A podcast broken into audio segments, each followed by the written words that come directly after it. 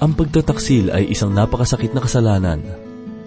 Hindi lamang ito sumusugat sa kalooban, kundi naghahati ng kamatayan. Ito ang dahilan kung bakit ang Israel sa kabila ng kanyang mayamang kalagayan sa Diyos ay bumagsak. Bakit? Dahil sa kataksilan. Iyan po ang mensaheng ating pagbubulay-bulayan sa oras na ito dito lamang po sa ating programang Ang Paglalakbay.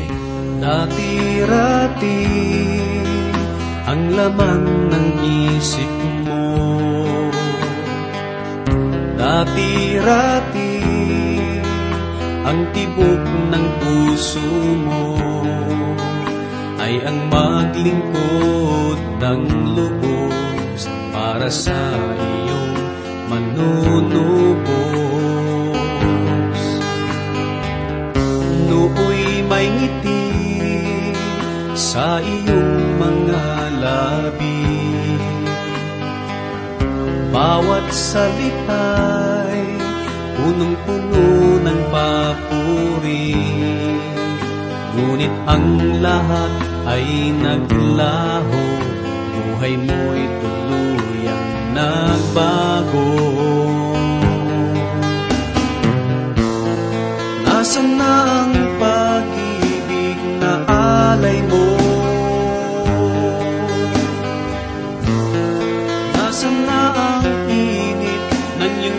Pagsuyo? Alam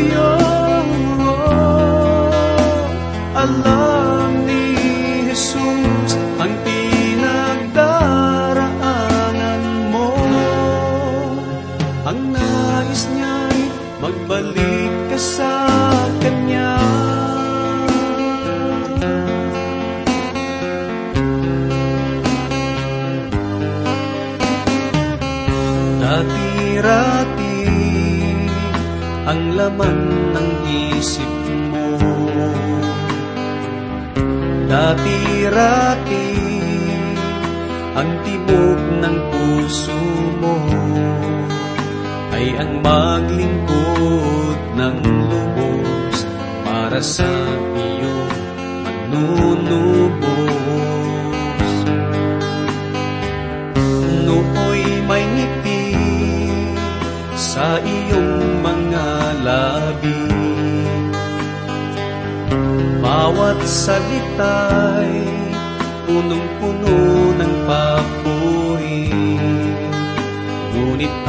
lahat ay naglaho, buhay mo'y tuluyang nagbago.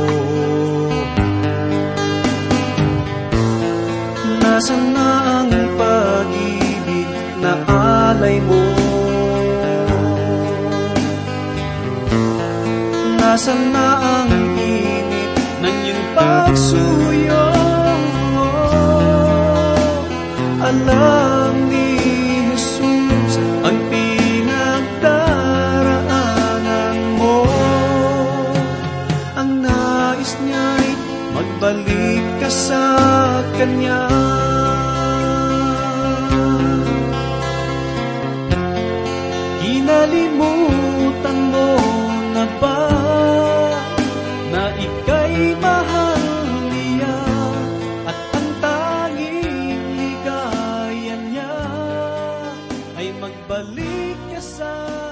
Kamusta po kayo mga tagapakinig ng ating palatuntunan?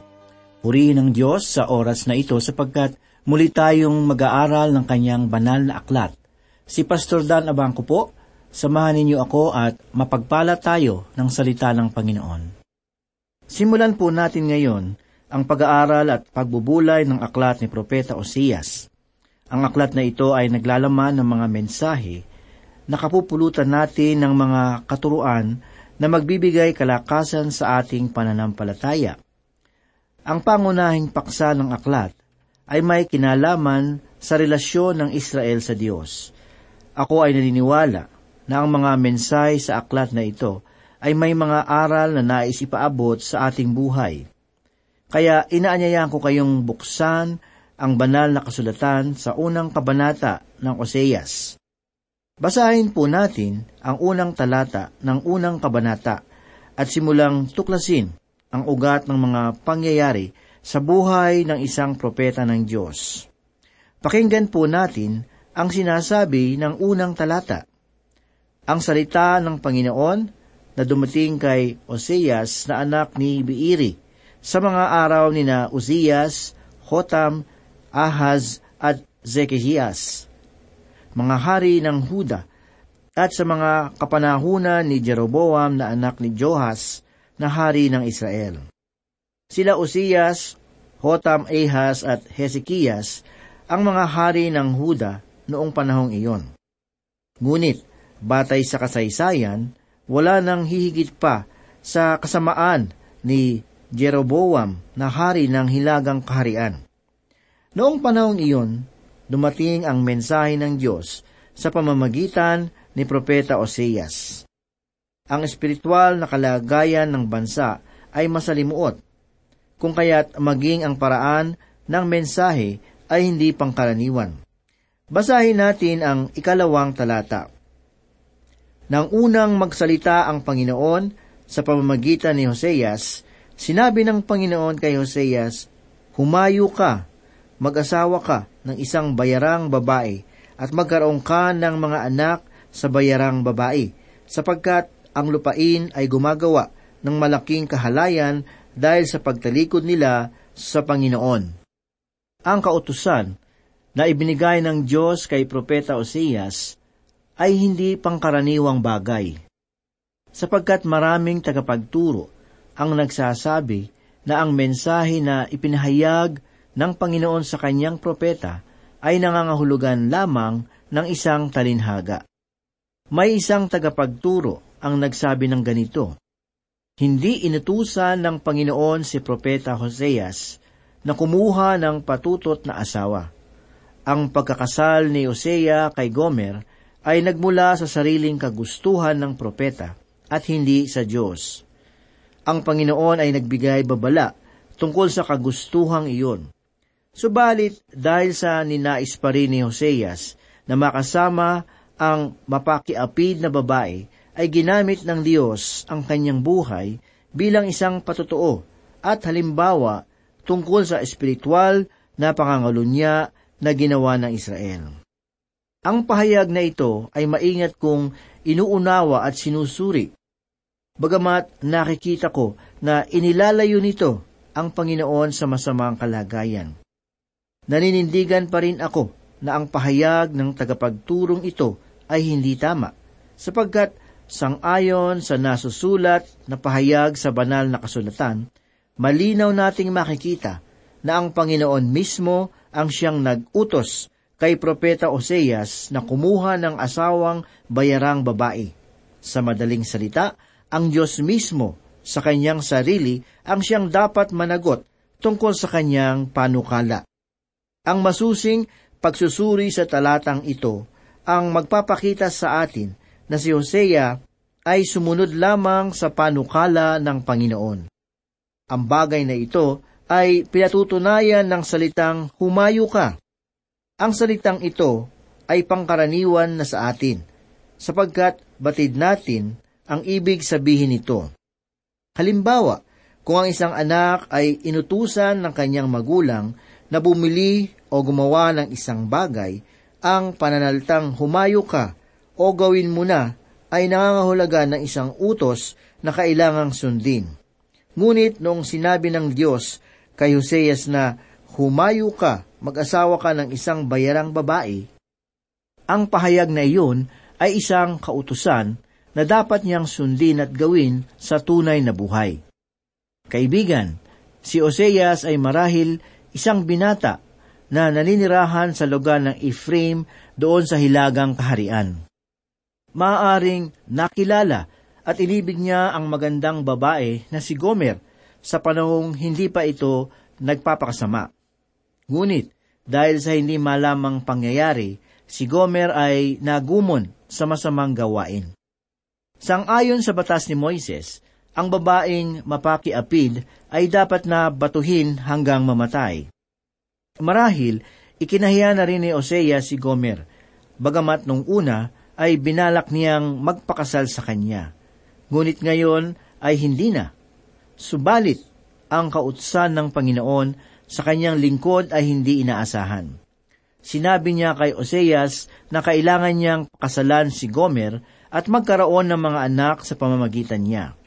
Ibig sabihin, inutusan mismo ng Diyos ang kanyang lingkod na labagin ang nasusulat sa kautusan. Ang sabi ng Diyos, Hoseas, nalalaman kong inibig mo ang babaeng yun. At ngayon ay nagpasya kang layuan siya. Ngunit, ibig kong pakasalan mo siya. Sapagkat siya ay anak ng pakikiapid at ng pagsamba sa Diyos-Diyosan.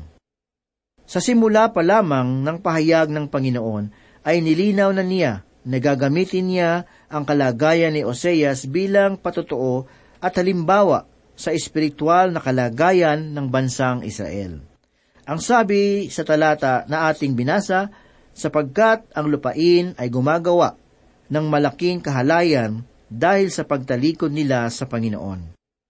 Inihambing ng Diyos ang espiritual na kalagayan ng kanyang bayan sa pisikal na kalagayan na dinaranas ni Oseas sa piling ng isang mapakiapid na babae. Ibig sabihin, ang Israel ay nagpakasama, sumamba sa mga Diyos-Diyosan, at gumawa ng espiritual na pangangalunya. Ang kasaysayan ng buhay ni Hoseas ay mabuting halimbawa na ating magagamit tungkol sa kasalukuyang kalagayan ng mga simbahan at mga mananampalataya. Marahil hindi makatotohanan ang pakikipagrelasyon natin sa Panginoon at ang ating pakipag-ugnayan sa sanlibutan ay mas matindi. Kaibigan, ang gayong uri ng pagkilala sa Diyos ay maituturing na espiritual na pakikiapid. Ang salitang ginamit ng Panginoon sa panahon ni Propeta Oseas ay siya pa rin paksa ng kalagayan na dinaranas ng marami ngayon. Dalangin ko na ang ating mga pangangaral ay magkaroon ng tunay na mensahe ng katotohanan, sapagkat karaniwan ang pagtuturo ng banal na kasulatan ay nagiging malamig at walang buhay. Mga kaibigan, ang banal na kasulatan ay dapat na ipahayag sangayon sa diwa na nais niyang sabihin. Ngayon basahin po natin ang ikatlo hanggang ikalimang talata. Ganito po ang sinasabi. Kaya't humayo siya at kinuha niya si Gomer na anak ni Diblaim. At siya ay naglihi at nanganak sa kanya ng isang lalaki. Sinabi ng Panginoon sa kanya, Tawagin mo ang kanyang pangalan na Jezreel, sapagkat ilang sandali na lang at aking tatapusin ang kaharian ng sambahayan ni Israel. Sa araw na iyon, aking babaliin ang busog ng Israel sa libis ng Jezreel. Hindi lamang ang buhay, pag-aasawa ni Oseas ang nilagyan ng Diyos ng espiritual na mensahe. Matutunghayan rin natin sa talata na maging ang kanyang mga anak ay mayroong espiritual na mensahe na nais ipaabot. Kung babalikan natin ang pangyayari na naganap sa buhay ni Propeta Isaiah, matutunghayan rin natin na ang kanyang mga anak ay nagdala ng espiritual na pahayag patungkol sa bansang Israel. Ang pangalan na Jezreel ay pangalan ng lungsod na kilala sa kanyang magandang kapatagan na siya ring Armageddon o libis ng Esdrailon. Ang lungsod na ito, sangayon sa kasaysayan, dito naganap ang mga madugong pangyayari at dito rin magaganap ang mga sumusunod na pangyayari. Naisipahayag ng Diyos sa talatang ito na wawasakin ng Panginoon ang hilagang kaharian dahil sa kanilang kasamaan. Ito ang diwa na nilalaman sa pangalan ni Jezreel. Basahin natin ang ikaanim na talata kung ano ang kahulugan ng pangalan ng ikalawang anak ni Gomer. Ito po ang sinasabi, siya'y muling naglihi at nanganak ng isang babae. At sinabi ng Panginoon sa kanya, Tawagin mo ang kanyang pangalan na Loruhama, sapagkat hindi ako mahabag sa sambahayan ni Israel, ni papatawarin pa sila. Ang kahulugan ng pangalang Loruhama ay walang pagkaunawa at karanasan sa habag ng Ama. At tulad ng aking sinabi sa pambungad na pag-aaral ng aklat na ito, ang pangalan ni Loruhama ay hindi nangangahulugan na siya ay ampon ni Oseas, kundi hindi kilala ng bata kung sino ang kanyang tunay na ama. Ang pangalang ito ay isa pang naging malaking kahiyan sa sambahayan ni Oseas. Ang Diyos ay nangungusap sa pangyayaring ito na ang kalagayan ng hilagang kaharian ay isang loruhama, sapagkat sumamba sila sa Diyos-Diyusan at tumalikod sa tunay na Diyos na nagsabing, Ako ang inyong Ama. Ang katanungan tungkol sa pagkahulog ng isang tao mula sa biyaya ng Diyos ay isang laging nagbibigay ng alalahanin sa maraming mananampalataya. Ang karaniwang kaisipan na nabubuo sa kanila ay kung magagawa pa bang abutin ng biyaya ng Panginoon ang mga nahulog sa biyaya ng Diyos. Kaibigan, bagamat naniniwala akong ang pag-ibig at pagpapatawag ng Diyos ay para sa lahat, bagamat ako ay naniniwala na may mga kalagayan na ang pag-ibig ng Diyos ay hindi na maramdaman ng tao sapagkat manhid na sila dahil sa kasalanan at pagpapaimbabaw. Nais kong ibahagi sa inyo ang isang patotoo mula sa isang pastor na inyanyayahan ng isang ginang sapagkat ang kanyang asawa ay nasa malubhang karamdaman at malapit ng mamatay. Pinakiusapan ng ginang ang pastor na magpahayag ng mabuting balita sa kanyang asawa, sapagkat nais niyang matiyak na bago ito mamatay ay tumanggap sa Panginoong Hesus. Ginampanan ng pastor ang dapat niyang gawin, at tinanong niya ang lalaki kung nais niyang tanggapin si Kristo na kanyang tagapagligtas. Ang lalaki naman ay taimtim na sumagot ng opo. Sabi niya, Alam mo, pastor, Nalalaman ko po na kailangan kong tanggapin si Kristo sa aking buhay, sapagkat siya lamang ang aking kaligtasan at katiyakan. Sa totoo lang, sa pasimula pa lamang ng inyong mensahe, ay nalalaman ko na ang aking gagawin. Subalit may isang bagay akong ipagtatapat sa iyo. Halos maraming taon na rin ang dumaan sa aking buhay na ipinagpaliban ko ang katotohanan ng pagbabalik loob sa Diyos. Sa totoo lang, makailang ulit na rin akong lumuhod sa harap ng altar at nangako na ako ay magbabago na. Ngunit ang lahat ng iyon ay nauwi sa kawalan. At hanggang ngayon, hindi ko alam sa aking sarili kung ako nga ba ay nagsasabi ng totoo sa inyo o hindi. Pastor, hindi ko na alam kung ano ang totoo at kung ano ang paimbabaw. Kaibigan, magagawa mong ipagwalang bahala at ipagpaliban ang paanyaya sa iyo ng Panginoon. Ang ganitong pagpapabaya ay ginawa ng bayang Israel hanggang sa dumating ang panahon na sinabi sa kanila ng Diyos na hindi nila makikilala ang kanyang habag. Ngunit sa kabila ng lahat, sinabi sa ikapitong talata ang ganito, Ngunit ako'y maaawa sa sambahayan ni Huda, at ililigtas ko sila sa pamamagitan ng Panginoon nilang Diyos. Hindi ko sila ililigtas sa pamamagitan ng busog, o sa pamamagitan man ng tabak, o sa pamamagitan man ng mga kabayo, o sa pamamagitan man ng mga mga ngabayo.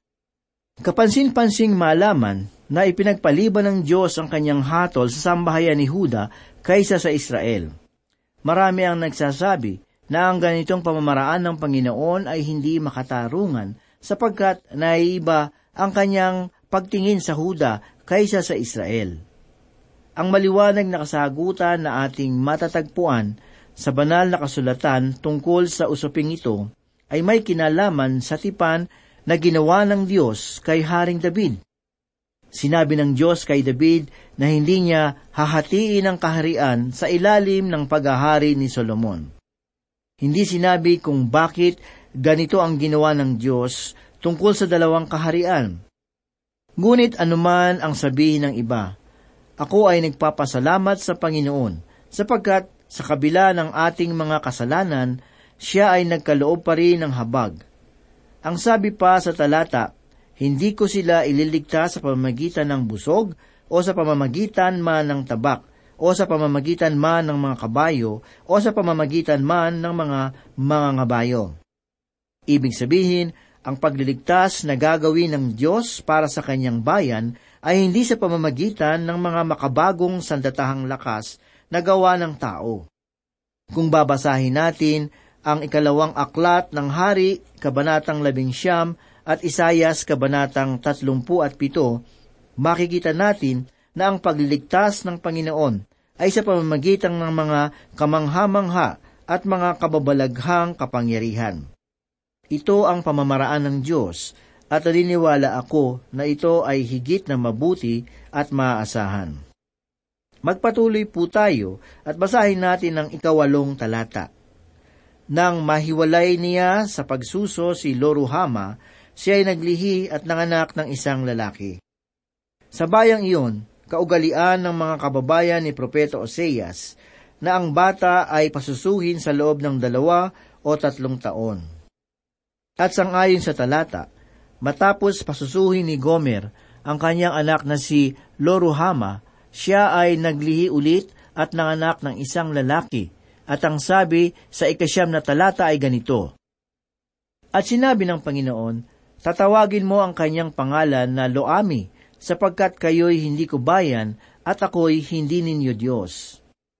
Ang pangalan ng ikatlong anak ni Gomer ay Loami, ang kahulugan ng pangalan ay hindi ko bayan.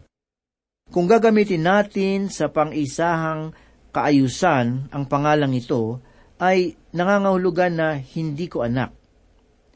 Mayroong katanungan tungkol sa ikalawang anak, subalit sa ikatlong ito ay walang naging suliranin. Nais ipahayag ng Panginoon sa bayan ng Israel na hindi ninyo ako Diyos sapagkat hindi ko kayo bayan. Marahil kung ang talatang ito ang magiging patotoo tungkol sa pakikitungo ng Diyos sa Israel, tiyak na maniniwala na rin ako sa paniniwala ng Israel ay hindi bayan ng Panginoon. Subalit, dapat nating ingatan ang ating pagsusuri tungkol sa Israel, sapagkat kung ang mga propesiya na ipinahayag ni Propeta Oseas ay nagkaroon na ng katuparan, hindi na dapat pagtalunan na sila ay wala ng puwang sa panukala ng Diyos. Ngunit, kung ang mga propesiya patungkol sa kanila ay hindi pa nagkakaroon ng katiyakan, maliwanag na ang pakikitungo ng Panginoon sa Israel ay hindi pa natatapos. Ito ang bagay na ipinapakita sa mga sumusunod na talata. Pakinggan natin ang sinabi sa ikasampung talata. Gayon may, ang bilang ng mga anak ni Israel ay magiging parang buhangin sa dagat na hindi masusukat. O mabibilang man, at sa dakong sinabi sa kanila, kayo'y hindi aking bayan, ay sasabihin sa kanila, kayo'y mga anak ng Diyos na buhay. Ang lahi ng mga Hebreyo ay ilang ulit ng tinangkang alisin sa daigdig kung maaalala natin ang madilim na pangyayari na dinanas ng Israel sa kamay ni Hitler, maunawaan natin ang ilan sa mga paghihirap na pinagdaanan ng lahing ito. Subalit sa kabila ng napakaraming pag-uusig at kasiphayuan ng kanilang dinanas, ang propesiya patungkol sa kanilang pagiging dakilang bansa ay magaganap pa lamang. Sapagkat ang ipinahayag na sa dakong sinabi sa kanila, kayo'y hindi aking bayan, ay sasabihin sa kanila, kayo'y mga anak ng Diyos na buhay. Kaibigan, ang Diyos ay mayroong itinakdang panahon para sa Israel. Sa panahong iyon, magaganap ang pambansang pagbabalik loob sa Panginoon. Basahin natin ang ikalabing isang talata. Ang mga anak ni Huda at ang mga anak ni Israel ay magkakasama at sila'y maghahalal sa kanilang sarili ng isang pinuno at sila'y magsisisumpa mula sa lupain sapagkat magiging dakila ang araw ni Jezreel. Ang bansang Israel ay titipunin ng Diyos at sa panahong iyon, sila ay maghahalal sa kanilang sarili ng isang pinuno at iyon ay walang iba kundi ang Mesiyas.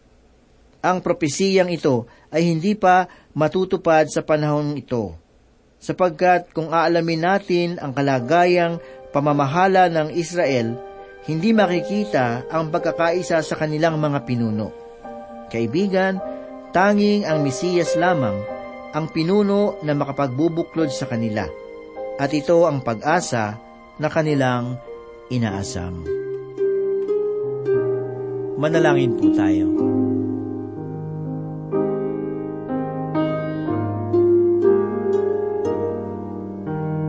Salamat o Diyos sa pagkain muli ng aming kaluluwa na nanggaling sa iyong mga salita. Tulungan mo kami na maging matagumpay sa aming paglakad at laging maingat sa aming mga ginagawa upang ang aming buhay ay maging mabuting halimbawa sa lahat. Salamat sa iyong mapagpalang salita.